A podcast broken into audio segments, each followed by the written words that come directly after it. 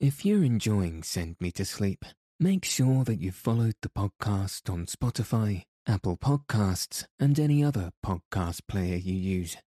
Also, if you have a moment, please rate and review the show on Apple Podcasts and Spotify. All of this really helps the show reach new listeners, and you never know, your review may convince someone to listen and lead them to a good night's rest, which I hope you all agree is worth sharing. Thanks so much for your listenership and support. Good evening. Welcome to Send Me to Sleep, the world's sleepiest podcast. I'm your host, Andrew. I'm here to help calm your mind and send you into a peaceful night's sleep. Tonight, I'll be reading Chapter 5 of The Extraordinary Adventures of Arsène Lupin, Gentleman Burglar by Maurice Leblanc. So let your eyes fall heavy and your breath soften as we settle in for a peaceful night's sleep.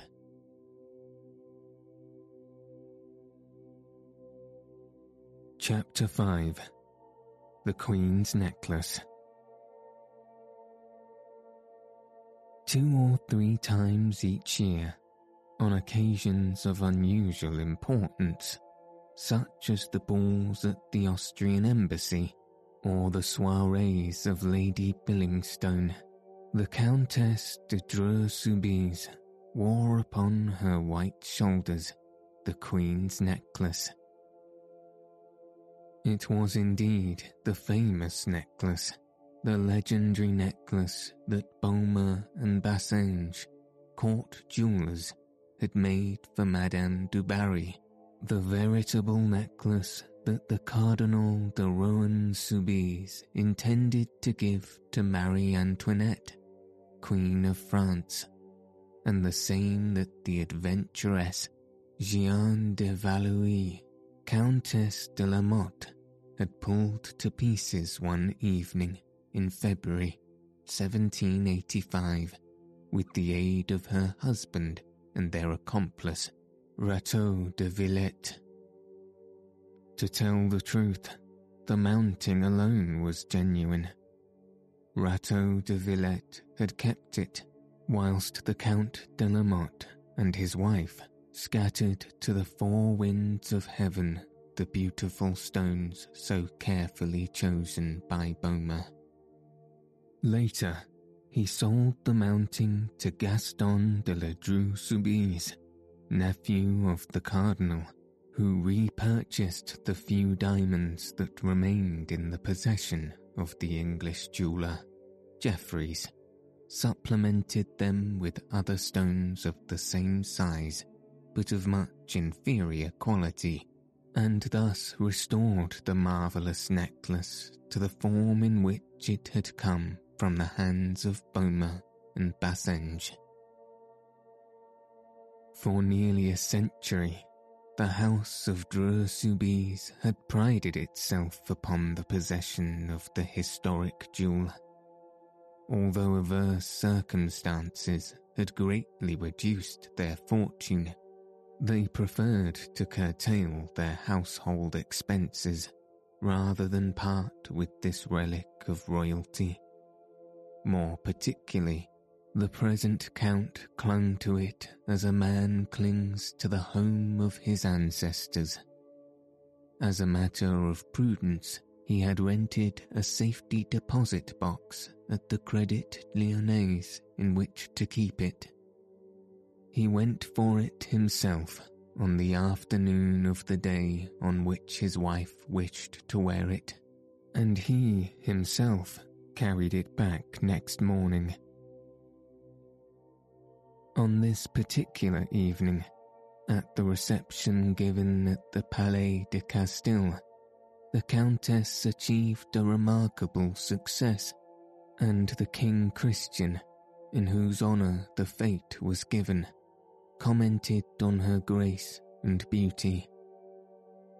The thousand facets of the diamond sparkled and shone like flames of fire about her shapely neck and shoulders, and it is safe to say that none but she could have borne the weight of such an ornament with so much ease and grace. This was a double triumph, and the Count de Dreux was highly elated when they returned to their chamber in the old house of the Faubourg Saint Germain.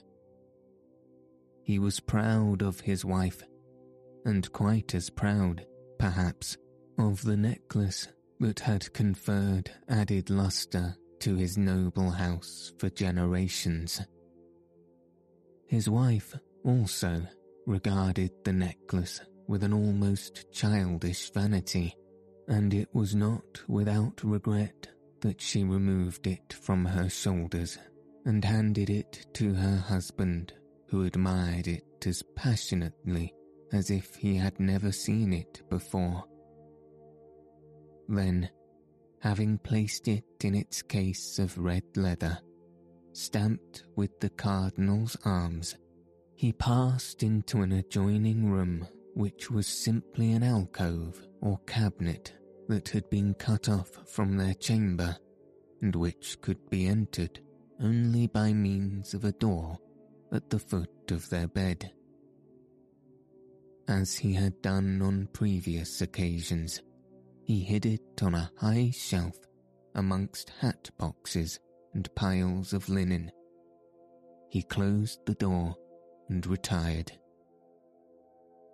Next morning, he arose about nine o'clock, intending to go to the Credit Lyonnais before breakfast.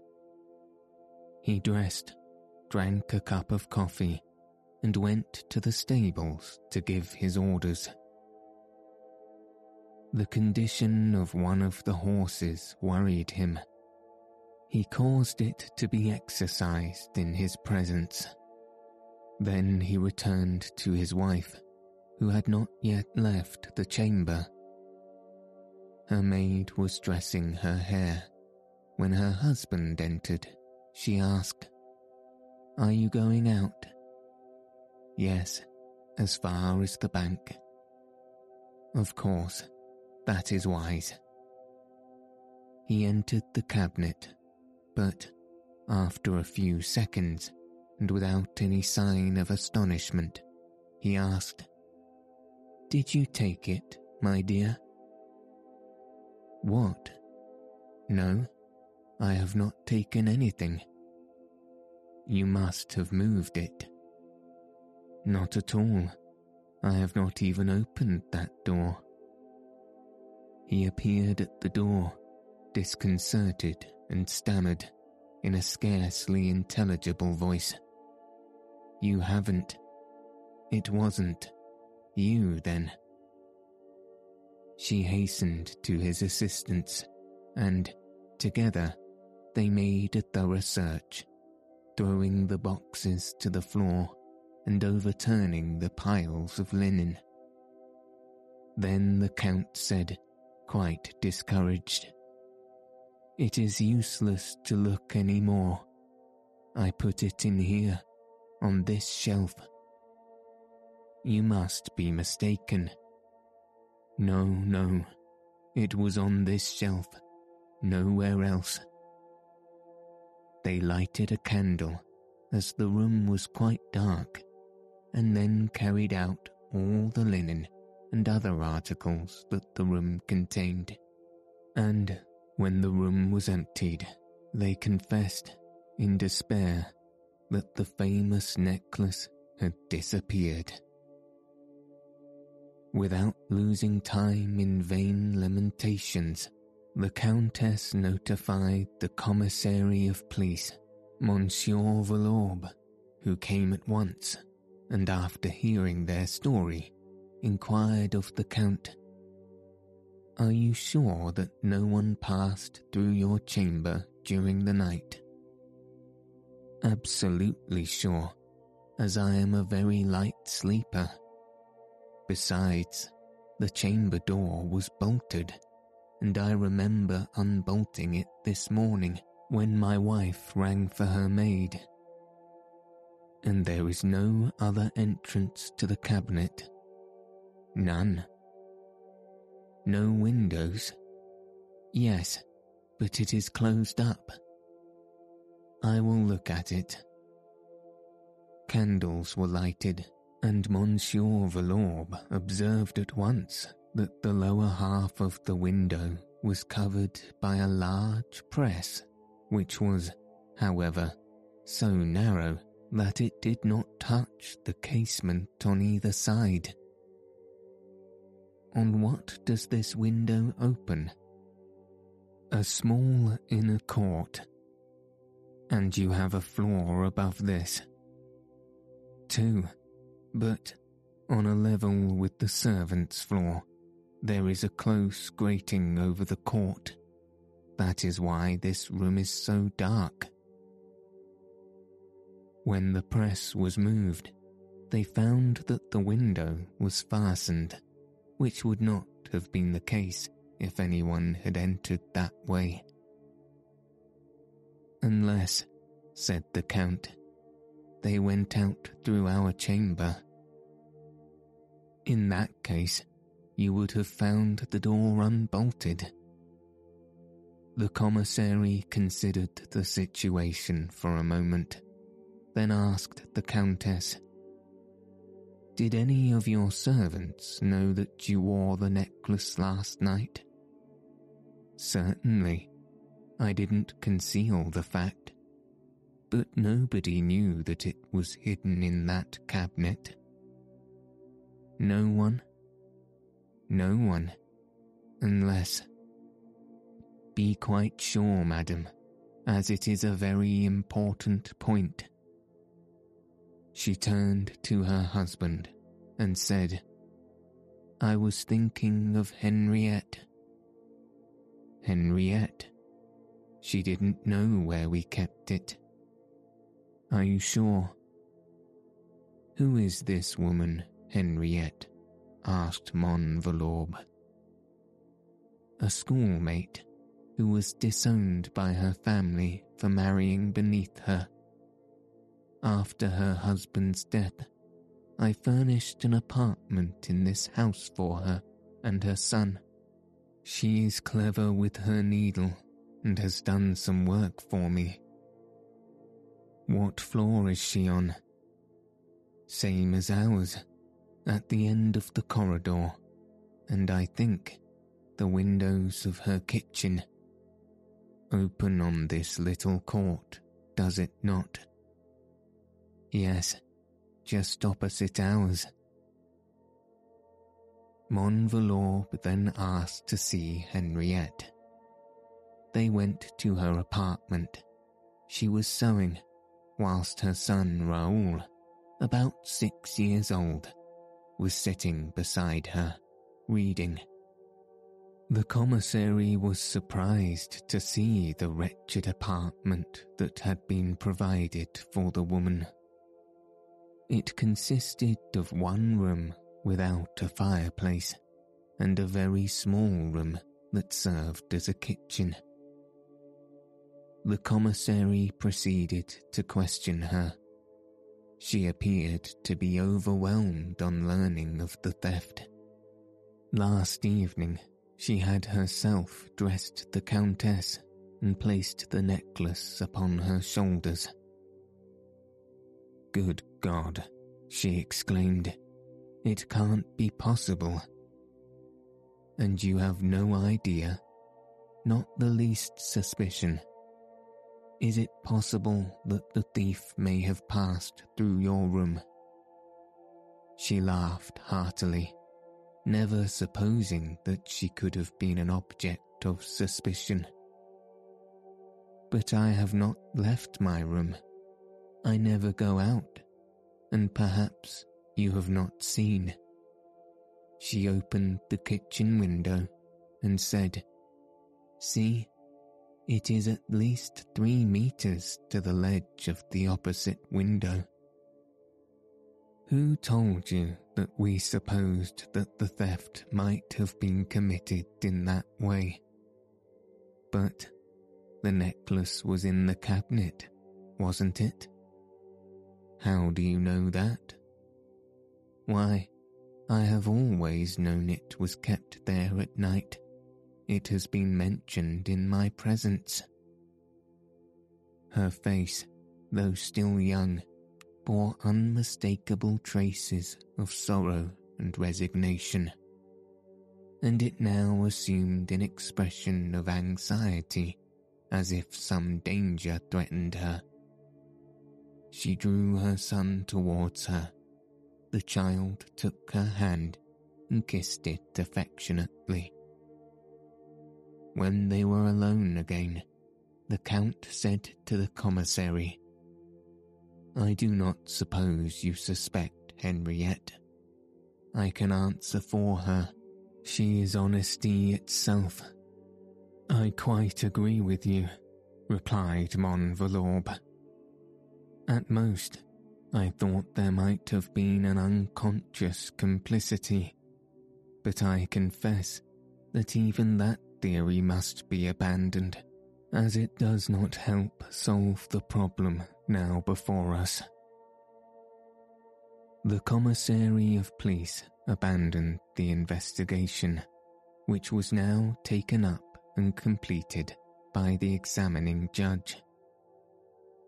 He questioned the servants, examined the condition of the bolt, experimented with the opening and closing of the cabinet window, and explored the little court from top to bottom. All was in vain. The bolt was intact. The window could not be opened or closed from the outside. The inquiries especially concerned Henriette, for, in spite of everything, they always turned in her direction they made a thorough investigation of her past life and ascertained that, during the last three years, she had left the house only four times, and her business, on those occasions, was satisfactorily explained. As a matter of fact, she acted as chambermaid and seamstress to the Countess who treated her with great strictness and severity. At the end of the week, the examining judge had secured no more definite information than the commissary of police. The judge said, Admitting that we know the guilty party, which we do not, we are confronted by the fact that we do not know how the theft was committed. We are brought face to face with two obstacles a door and a window, both closed and fastened. It is thus a double mystery. How could anyone enter? And moreover, how could anyone escape, leaving behind him a bolted door and a fastened window. At the end of four months, the secret opinion of the judge was that the Count and Countess, being hard pressed for money, which was their normal condition, had sold the Queen's necklace. He closed the investigation. The loss of the famous jewel was a severe blow to the Dreux Soubise their credit being no longer propped up by the reserve fund that such a treasure constituted, they found themselves confronted by more exacting creditors and money lenders. They were obliged to cut down to the quick, to sell or mortgage every article that possessed any commercial value. In brief, it would have been their ruin if two large legacies from some distant relatives had not saved them. Their pride also suffered a downfall, as if they had lost a quartering from their escutcheon. And, strange to relate, it was upon her former schoolmate, Henriette, that the Countess vented her spleen. Toward her, the Countess displayed the most spiteful feelings, and even openly accused her. First, Henriette was relegated to the servants' quarters, and, next day, discharged. For some time, the Count and Countess passed an uneventful life. They travelled a great deal. Only one incident of record occurred during that period. Some months after the departure of Henriette, the Countess was surprised when she received and read the following letter, signed by Henriette. Madame, I do not know how to thank you, for it was you, was it not, who sent me that? It could not have been anyone else. No one but you knows where I live. If I am wrong, excuse me and accept my sincere thanks for your past favours. What did the letter mean? The present or past favours of the Countess consisted principally of injustice and neglect. Why then this letter of thanks? When asked for an explanation, Henriette replied that she had received a letter through the mail enclosing two banknotes of 1,000 francs each. The envelope, which she enclosed with her reply, bore the Paris postmark and was addressed in a handwriting that was obviously distinguished. Now, whence came those two thousand francs? Who had sent them, and why had they been sent? Henriette received a similar letter and a like sum of money twelve months later, and a third time, and a fourth time, and each year for a period of six years. With this difference, that in the fifth and sixth years the sum was doubled. There was another difference. The post office authorities, having seized one of the letters under the pretext that it was not registered, the last two letters were duly sent according to postal regulations. The first dated from Saint Germain, the other from Suresnes. The writer signed the first one, Anquety, and the other, Pachard. The addresses that he gave were false. At the end of six years, Henriette died, and the mystery remained unsolved. All these events are known to the public. The case was one of those which excited public interest, and it was a strange coincidence that this necklace which had caused such a great commotion in France at the close of the 18th century, should create a similar commotion a century later. But what I am about to relate is known only to the parties directly interested and a few others from whom the Count exacted a promise of secrecy as it is probable that some day or other that promise will be broken.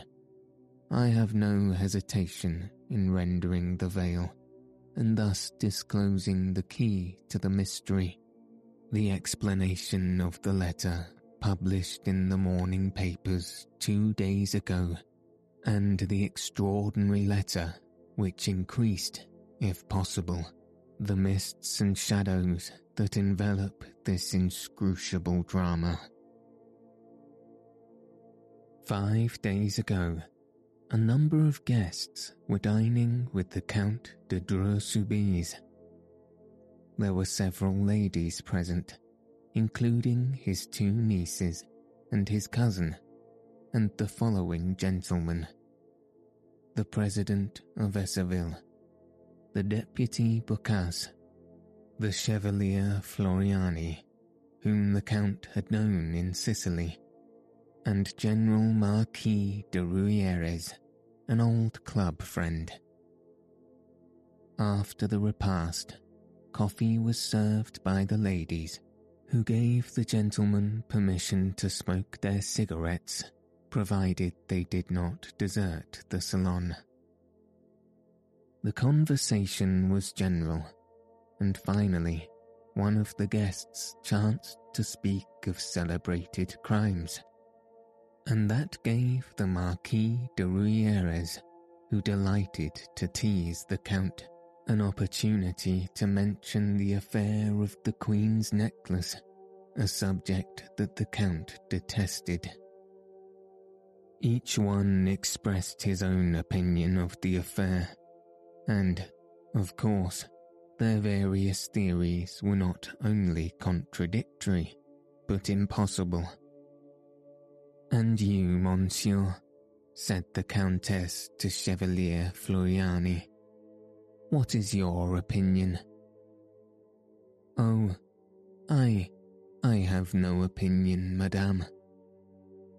All the guests protested, for the Chevalier had just related in an entertaining manner various adventures in which he had participated with his father a magistrate at Palermo, and which established his judgment and taste in such manners. I confess, said he, I have sometimes succeeded in unravelling mysteries that the cleverest detectives have renounced. Yet I do not claim to be Sherlock Holmes. Moreover, I know very little about the affair of the Queen's necklace. Everybody now turned to the Count, who was thus obliged, quite unwillingly, to narrate all the circumstances connected to the theft. The Chevalier listened, reflected, asked a few questions, and said, it is very strange. At first sight, the problem appears to be a very simple one. The Count shrugged his shoulders. The others drew close to the Chevalier, who continued in a dogmatic voice. As a general rule, in order to find out the author of a crime or theft, it is necessary to determine how the crime or theft was committed, or, at least, how it could have been committed. In the present case, nothing is more simple, but we are face to face not with several theories, but with one positive fact. That is to say, the thief could only enter by the chamber door or the window of the cabinet. Now, a person cannot open a bolted door from the outside. Therefore, he must have entered through the window. But it was closed and fastened, and we found it fastened afterwards, declared the Count. In order to do that, continued Floriani, without heeding the interruption, he had simply to construct a bridge, a plank or a ladder, between the balcony of the kitchen and the ledge of the window, and as the jewel case. But I repeat that the window was fastened, exclaimed the Count impatiently. This time, Floriani was obliged to reply. He did so with the greatest tranquillity, as if the objection was most insignificant in its affair. I will admit that it was, but is there not a transom in the upper part of the window? How do you know that? In the first place, that was customary in houses of that date, and in the second place, without such a transom, the theft cannot be explained. Yes, there is one, but it was closed, the same as the window. Consequently, we did not pay attention to it. That was a mistake, for if you had examined it, you would have found that it had been opened. But how? I presume that, like all others, it opens by a means of wire with a ring on the lower end. Yes, but I do not see. Now, through a hole in the window, a person could, by the aid of some instrument, let us say a poker with a hook at the end, grip the ring, pull down, and open the transom. The Count laughed and said, Excellent, excellent. Your scheme is very cleverly constructed, but you overlook one thing, monsieur. There is no hole in the window. There was a hole. Nonsense, we would have seen it. In order to see it, you must look for it, and no one has looked. The hole is there. It must be there, at the side of the window, in the putty. In a vertical direction, of course. The Count arose. He was greatly excited. He paced up and down the room, two or three times, in a nervous manner. Then approaching Floriani, said, Nobody has been in that room since. Nothing has changed. Very well, monsieur. You can easily satisfy yourself that my explanation is correct. It does not agree with the facts established by the examining judge. You have seen nothing and yet you contradict all that we have seen and all that we know. Floriani paid no attention to the Count's petulance. He simply smiled and said, Mon Dieu, monsieur, I submit my theory, that is all. If I am mistaken, you can easily prove it. I will do so at once. I confess that your assurance. The Count muttered a few more words, then suddenly rushed to the door and passed out. Not a word was uttered in his absence, and this profound silence gave the situation an air of almost tragic importance.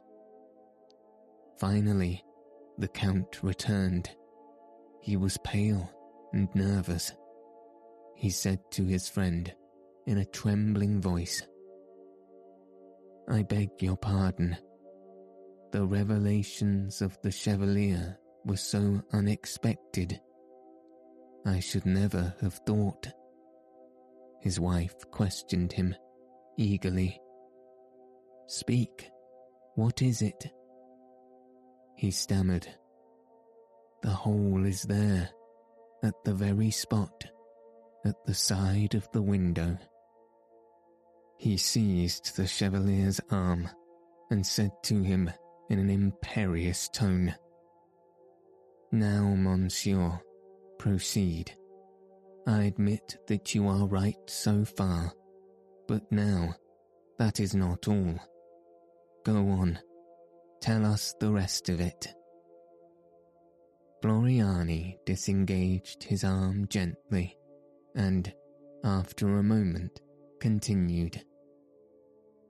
Well, In my opinion, this is what happened. The thief, knowing that the Countess was going to wear the necklace that evening, had prepared his gangway or bridge during your absence. He watched you through the window and saw you had hid the necklace. Afterward, he cut the glass and pulled the ring. Ah, but the distance was so great that it would be impossible for him to reach the window fastening through the transom. Well then, if he could not open the window by reaching through the transom, he must have crawled through the transom. Impossible. It is too small. No man could crawl through it. Then it was not a man, declared Floriani. What? If the transom is too small to admit a man, it must have been a child. A child? Did you not say that your friend Henriette had a son? Yes, a son named Raoul. Then, in all probability, it was Raoul who committed the theft. What proof do you have of that? What proof? Plenty of it. For instance, he stopped and reflected for a moment, then continued. For instance, that gangway or bridge. It is impossible that the child could have brought it from outside the house and carried it away again without being observed. He must have used something close at hand, in the little room used by Henriette as a kitchen. Were there not some shelves against the wall on which she placed her pans and dishes? Two shelves, to the best of my memory. Are you sure that those shelves are really fastened to the wood brackets that support them? For, if they are not, we could be justified in presuming that the child removed them, fastened them together, and thus formed his bridge. Perhaps, also, since there was a stove, we might find the bent poker that he used to open the transom. Without saying a word, the Count left the room, and this time those present did not feel the nervous anxiety they experienced the first time. They were confident that Floriani was right, and no one was surprised when the Count returned and declared, It was the child. Everything proves it. You have seen the shelves and the poker. Yes, the shelves have been unnailed and the poker is there yet. But the Countess exclaimed, You had better say it was his mother. Henriette is the guilty party. She must have compelled her son. No, declared the Chevalier. The mother had nothing to do with it. Nonsense.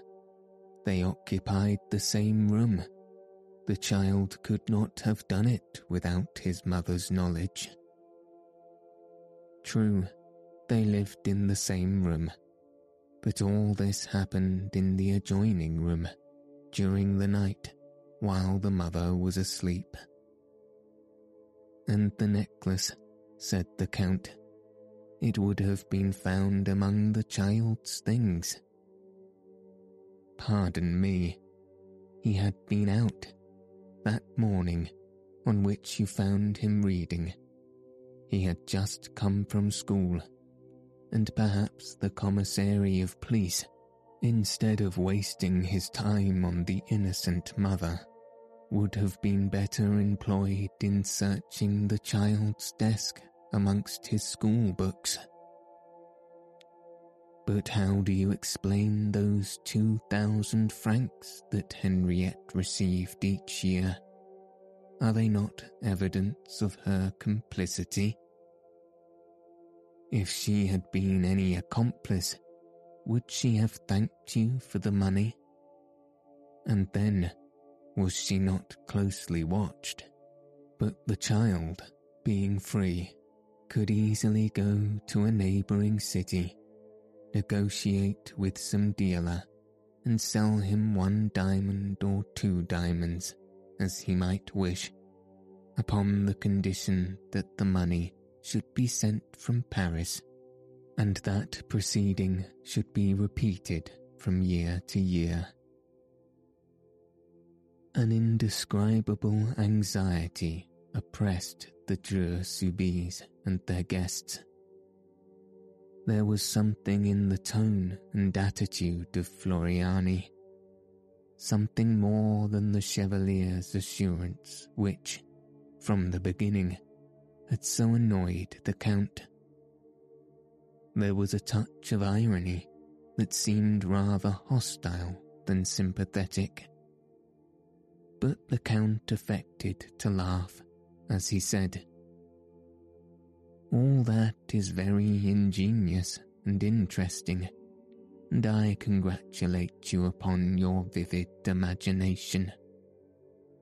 No, not at all, replied Floriani with the utmost gravity. I imagine nothing. I simply describe the events as they must have occurred. But what do you know about them? What you yourself have told me. I picture to myself the life of the mother and child down there in the country, the illness of the mother, the schemes and the inventions of the child to sell the precious stones in order to save his mother's life, or, at least, soothe her dying moments. Her illness overcomes her. She dies. Years roll on. The child becomes a man, and then, and now I will give my imagination a free rein. Let us suppose that the man feels a desire to return to the home of his childhood, that he does so and that he meets there certain people who suspect and accuse his mother. Do you realize the sorrow and anguish of such an interview in the very house wherein the original drama was played? His words seemed to echo for a few seconds in the ensuing silence, and one could read upon the face of the Count and Countess de Dreux a bewildered effort to comprehend his meaning and, at the same time, the fear and anguish of such a comprehension. The Count spoke at last and said, Who are you, Monsieur? I, the Chevalier Floriani, whom you met at Palermo, and whom you have been gracious enough to invite to your house on several occasions. Then what does this story mean? Oh, nothing at all. It is simply a pastime, so far as I'm concerned. I endeavour to depict the pleasure of that Henriette's son, if he still lives, would have in telling you that he was the guilty party, and that he did it because his mother was unhappy, as she was on the point of losing the place of a servant by which she lived, and because the child suffered at the sight of his mother's sorrow. He spoke with suppressed emotion, rose partially, and inclined towards the Countess. There could be no doubt that the Chevalier Floriani was Henriette's son. His attitude and words proclaimed it. Besides, was it not his obvious intention and desire to be recognized as such? The Count hesitated. What action would he take against the audacious guest? Ring? Provoke a scandal? Unmask the man who had once robbed him? But that was a long time ago and who would believe that absurd story about the guilty child? No, better far to accept the situation and pretend not to comprehend the true meaning. So the Count, turning to Floriani, exclaimed, Your story is very curious, very entertaining I enjoyed it much. But what do you think has become of this young man, this model son? I hope he has not abandoned the career in which he made such a brilliant debut. Oh, certainly not. After such a debut, to steal the Queen's necklace at six years of age the celebrated necklace that was coveted by Marie Antoinette. And to steal it, remarked Floriani, falling in with the Count's mood. Without costing him the slightest trouble, without anyone thinking to examine the condition of the window, or to observe that the window sill was too clean that the window sill which he had wiped in order to efface the marks he had made in the thick dust. We must admit that it was sufficient to turn the head of a boy at that age. It was all so easy. He had simply to desire the thing and reach out his hand to get it. And he reached out his hand both hands, replied the Chevalier, laughing. His companions received a shock. What mystery surrounded the life of the so-called Floriani? How wonderful must have been the life of that adventurer, a thief at six years of age, and who, today, in search of excitement or at most, to gratify a feeling of resentment, had come to brave his victim in her own house, audaciously, foolishly, and yet with all the grace and delicacy of a courteous guest. He arose and approached the Countess to bid her adieu. She recoiled unconsciously he smiled. Oh, madame, you are afraid of me. Did I pursue my role of parlour magician a step too far? She controlled herself and replied with her accustomed ease. Not at all, monsieur. The legend of the dutiful son interests me very much and I am pleased to know that my necklace had such a brilliant destiny. But do you not think that the son of that woman, that Henriette, was the victim of her hereditary influence in the choice of his vocation? He shuddered, feeling the point, and replied, I am sure of it, and Moreover, his natural tendency to crime must have been very strong, or he would have been discouraged. Why so? Because, as you must know, the majority of the diamonds were false. The only genuine stones were the few purchased from the English jeweller. The others have been sold one by one, to meet the cruel necessity of life. It was still the Queen's necklace, monsieur, replied the Countess haughtily. And that is something that he, Henriette's son, could not appreciate. He was able to appreciate, Madame, that, whether true or false, the necklace was nothing more than an object of parade, an emblem of senseless pride.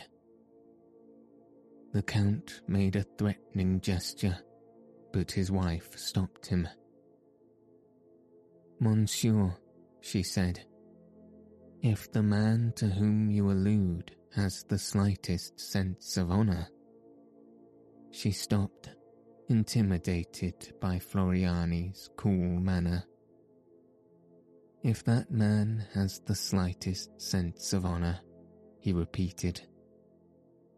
She felt that she would not gain anything by speaking to him in that manner, and in spite of her anger and indignation, trembling as she was from humiliated pride, she said to him, almost politely, Monsieur, the legend says that Rétaux de Villette, when in possession of the Queen's necklace, did not disfigure the mounting. He understood that the diamonds were simply the ornament, the accessory, and that the mounting was the essential work, the creation of the artist, and he respected it accordingly. Do you think that this man had the same feeling? I have no doubt that the mounting still exists the child respected it. Well, monsieur, if you should happen to meet him, will you tell him that he unjustly keeps possession of a relic that is the property and pride of a certain family, and that although the stones have been removed, the Queen's necklace still belongs to the house of Dreux Soubise. It belongs to us as much as our name or our honour. The Chevalier replied simply, I shall tell him, Madame. He bowed to her, saluted the Count and other guests, and departed. Four days later, the Countess de Dreux found upon the table in her chamber a red leather case bearing the Cardinal's arms. She opened it and found the Queen's necklace. But as all things must, in the life of a man who strives for unity and logic, converge towards the same goal and as a little advertising never does any harm. On the following day, the Echo de France published these sensational lines. The Queen's necklace, the famous historical jewellery stole from the family of Dreux Soubise, has been recovered by Arsène Lupin, who hastened to restore it to its rightful owner. We cannot too highly commend such a delicate and chivalrous act.